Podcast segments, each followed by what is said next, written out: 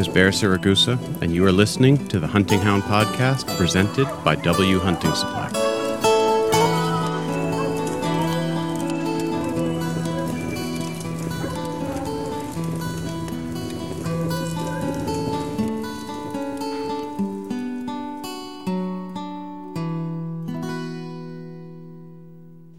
Hey folks, Bear here. I've been thinking about it the last few weeks. It's been too cold to uh, really run that much here. It's been down in the like 20, 20, 25 below. And we've gotten a lot of uh, snow when it's not been cold. It's been snowing. So, not been able to get out as much with the hounds as I would like. Uh, most of the seasons are shut down, and now we're doing, uh, for the very most part, we're just, uh, it's just the fox hunting season that is um, still, still running the hare season, the deer season, and the bear uh, bear seasons are all over. The lynx season is uh, is pretty well uh, over in this part of the country. Um, they filled their quota, uh, from what I hear. I've not been out doing any of that, any of the lynx stuff this year. Um, but you know, while I've had some time on my hands, I've been kind of thinking about it a little bit and you know, had the Super Bowl just happen and got me kind of thinking about athletics and thinking about, um, you know, what I remember uh, playing baseball back in the day. In that we were encouraged to to do some cross training. You know, when you're played baseball, you're encouraged to have decent cardio and maybe lift some weights. And I know it's the same with football and certainly the same with soccer over here and you know some of the best uh, some of the best players uh, in any genre uh, of athletics have done multiple things. You know, if you think about uh, LeBron James played, you know, was a he was a high level football player, and Deion Sanders played baseball and football at the same time, and I mean, Jordan, he played basketball, then played baseball. He wasn't very good. He still did it. Uh, and then played basketball again, you know. So I think there's something to be said for, for cross training as a way of honing your edge, keeping, you know, making yourself as a whole a little bit better so that the narrow area that you choose to focus on, um, where you become better in those things. So, you know, where you're an overall extreme athlete and you choose to focus on basketball or you choose to focus on baseball, uh, and it just makes you better, better at those things. And I think the same can be said for mental, you know, mental things, mental pursuits. Um, you know, if you are a great poker player. It seems like a lot of very great poker players are also very good chess players, and you know, vice versa. And I wonder whether the same can be said, or I don't wonder. I know the same can be said for um, dog training, hound training, you know, animal training in general. I believe that the people I've talked to who have uh, trained multiple types of working dogs have it, it, has given them a toolbox that is uh, if not more complete at least a at least a bigger toolbox with more tools because they've been in different exper- they've been in different situations with different types of dogs and have learned how to cope with a lot of different things as a dog trainer that can then be applied in different ways. Some things are never going to be applicable. You know, if you talk to guys like you talk to guys like Ross Ellwanger and Jared Moss, who are two excellent, excellent dog trainers and excellent, excellent houndsmen, you know, some of the things, if you pr- apply them directly, they have no application. You know, the the the you know steady on point it's not going to really have any application in the hound world. In, in, you know, you don't need a hound to be steady on point. But teaching steady on point, th- the process may have applications in the hound world. I've never had to train that, so I, I won't I won't even pretend to pontificate about I won't even attempt to pontificate about what those uh, applications could be.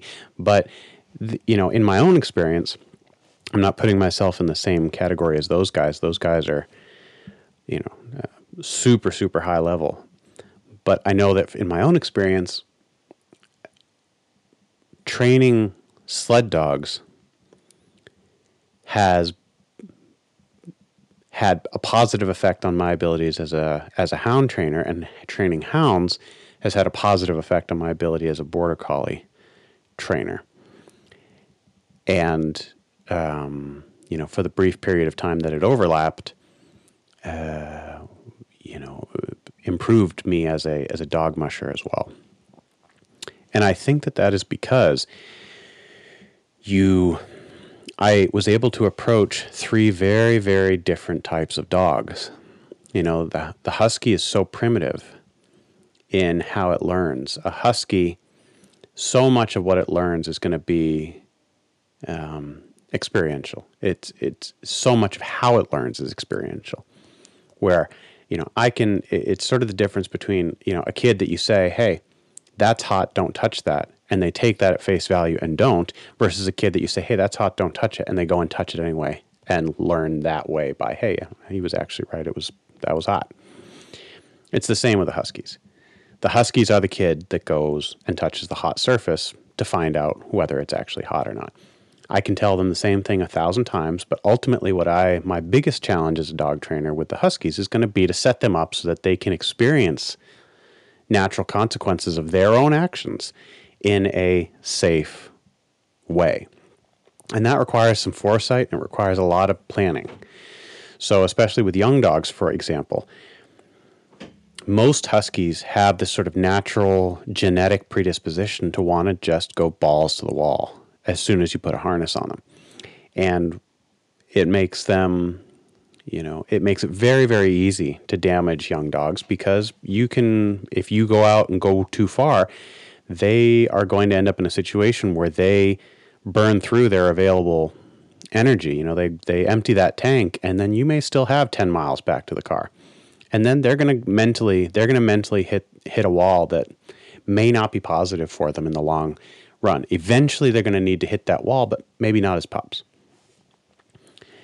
So, you know, it required a lot of planning to how to set up the runs for them where they were challenged and they were kind of, you know, progressing without getting to the point where I put them in a situation where they ended up so, you know, beating themselves up so badly that it, uh, you know, it, it removed um, some of their overall, you know, willingness to do the job, which is what you would like to avoid. You know, for me anyway, I always wanted the, the hounds to, or the sorry, the Huskies. I always wanted the Huskies to have the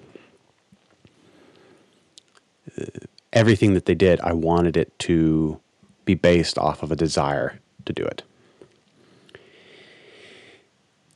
Whereas the Hounds, it's a lot of the same, but the Hounds, the consequences if they get tired are not as severe. They can just stop whereas the Huskies couldn't, you know, necessarily stop, at least not on their own. I needed to be attached to that team. I needed to be the one who stopped that team. Whereas the Hounds, you know, if they get themselves totally, totally trashed, they can lie down under a tree and sleep. You know, worst case scenario. It's not ideal, but it's it's possible for them. But with the Huskies, it gave me the tools that I needed to be able to read young dogs, read body language, read, you know, uh, check pulses, um, see how long it takes them to get back to a resting pulse because that's going to be more max pulse is interesting but it's the recovery that is more interesting to me.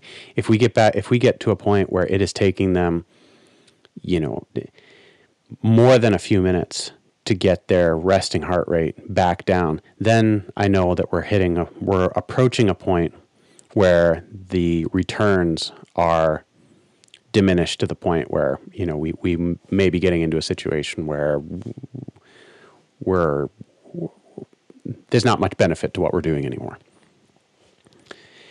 With the hounds, you know, I, I don't need to apply those things in the same ways. But it's been really, really interesting and very, very useful information and knowledge to have going into the hounds because with the Huskies, I could never let them go. They were always attached to me. My biggest challenge as a hound trainer has been learning to let go because the golden rule with the Huskies is you never do.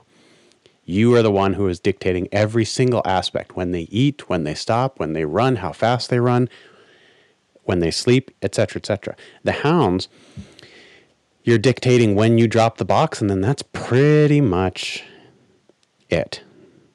You know, as you, and I've learned that the rest of it is a dance, but me dictating things, th- there's very little of that.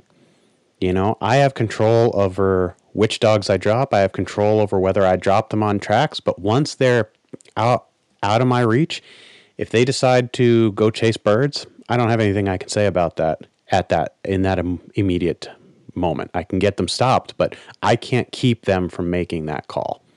I can stop them, but I can't keep them from making it. Whereas with the Huskies, I could.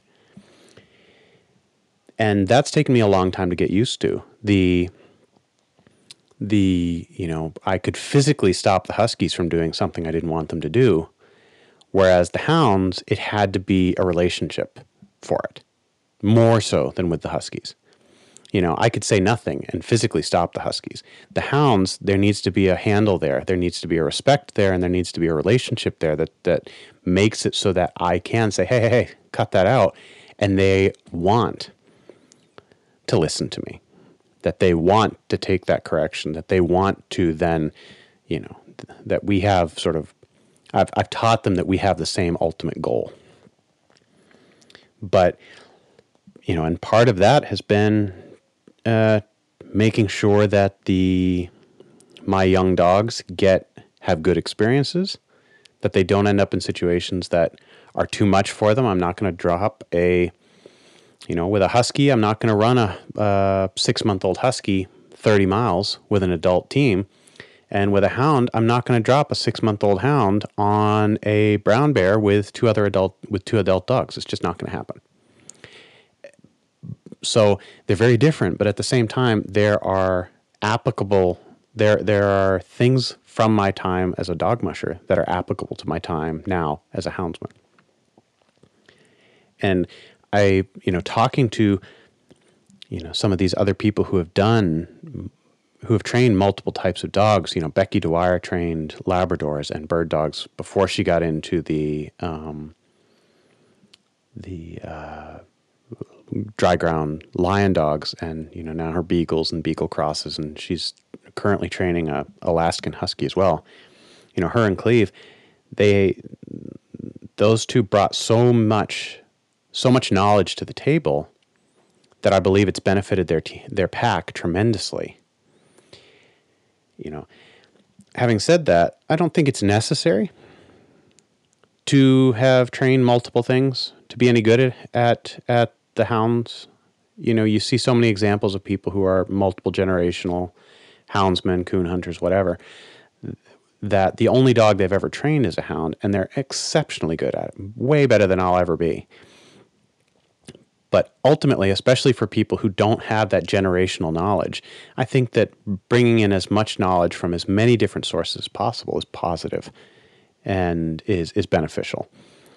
You know, one of the you know, one one person I've talked to quite a bit about this is is Stefan Kichta, who has been on the podcast a couple of times, Blackbeard Kennels on uh, Instagram, and he's currently running uh, Plotts and Plott uh, Walker crosses, and um, that guy has done so many different things in the dog in the working dog world. He's had terriers, had bulldogs, he's had beagles, he's had just all sorts of different stuff.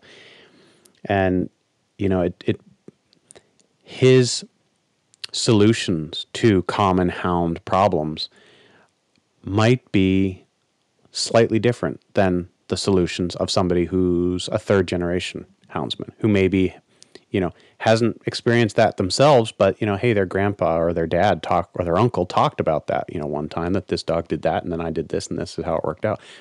You know, I think for those of us that are not, you know, generational hunters and houndsmen, that the more experience we can get, the better. You know, now I'm training a border collie and the what's been really fun about that is that it's it's sort of a middle thing between the huskies and the hounds for me. You know, the hounds it's basically me taking a step to the side and letting them do what they were genetically programmed to do, giving them the you know, giving them the rope that they need to and you know sometimes that goes both ways. You know sometimes it's giving them the freedom to get the job done and other times it feels like i'm giving them just enough rope to hang themselves with you know where things just go pear-shaped. And you know I, I wasn't really there to stop it from going pear-shaped and try and learn from that and move on. But you know still that that happens more with the hounds than it did with the huskies because the huskies were always attached to me. I was always the one in control and i always played it kind of safe in, in in a lot of situations you know because I knew if we got stuck out in a storm for a few days that I had the equipment necessary to for that to be, you know, not just okay, but actually fairly comfortable. With the hounds, I don't have that. You know, if they if a storm rolls in and I lose them, you know, they're that that might have more severe consequences than if a storm had rolled in while I was out with the with the huskies. The border collies, on the other hand, it's it's a it's a little bit of a middle thing. You know, I've got so much more control over the border collies than I ever than I do with the with the hounds. But for them to get that job done, I need to take a step back and let them actually work in a way that I couldn't with the huskies. And my if I had gone directly from huskies to border collies, I don't think it would have worked out very well for me because I would have not been at that point yet where I had learned to let go of the control to be okay with letting the dogs do their own thing, letting them make mistakes, um, without feeling like I needed to go in and try and stop that from happening. I think that I would have ended up winding a border collie up to the point where uh, it eventually cracked mentally because I was not letting it think for itself. I was not letting it because, you know, I was I wanted the control having done the hounds for the years that I have at this point, I think it ultimately has, has benefited the, the Border Collie uh, tremendously, having n- not having to be the guinea pig of me while I learn to trust their instincts. So but I also don't think that it's necessarily that, that it's necessary to have trained other types of dogs going into the hounds. I think training in general in any way, whether you're training a little league team or you know the coach for a little league team or you know a supervisor at work or I mean even training a different type of dog. If you look at some of the great houndsmen throughout the you know in throughout history, you know guys like Dale Lee and and um, you know, gosh, Warner Glenn, and they had horses, they had mules, and are such good trainers in general that I would be very, very surprised to learn that either of them felt that their mules didn't benefit from their knowledge as hound trainers and that their hounds didn't benefit from their knowledge as mule trainers. I think all in all, the ability to train multiple things made them stronger in each of those disciplines. So, just something to keep in the back of your mind as you go forward, and it's something that I've been thinking quite a bit about recently as I've done, you know, sort of started experimenting with different things as well. Is that, you know, any type of experience that you can bring to the table I think ultimately is going to make you, you know, a, a better, a better dog trainer, a better hound trainer. Because you may not learn of how you want to do things, but I mean, heck, 90%, I feel like 90% of my education as a dog trainer in my life has been learning what not to do through process of, you know, trying and failing. And, you know, hang with it long enough and eventually, you know, eventually I start having fun with it, you know. But I believe that uh, the more experience you can build, the more variety of experience you can build in as many different situations with as many variables as possible, ultimately, the better it's going to make you. And I think the same is true of, um, you know, it, it's one of my main main goals as a dog trainer and any type of working dog is to expose them to as many different situations as possible in a way that builds their confidence. And I believe it's the same with people that if you can expose yourself to as many different situations as possible and learn from those situations, it's only going to make you better and it's only going to make you stronger. And ultimately, it's going to make you and your pack uh, a higher functioning team. So, that's about it for me. I've got some uh, fun interviews coming up in the next couple weeks that I'm really looking forward to. And uh, I hope everybody is doing well and not, uh, yeah, that the winter's not beating you up too bad. We'll talk. Bye bye.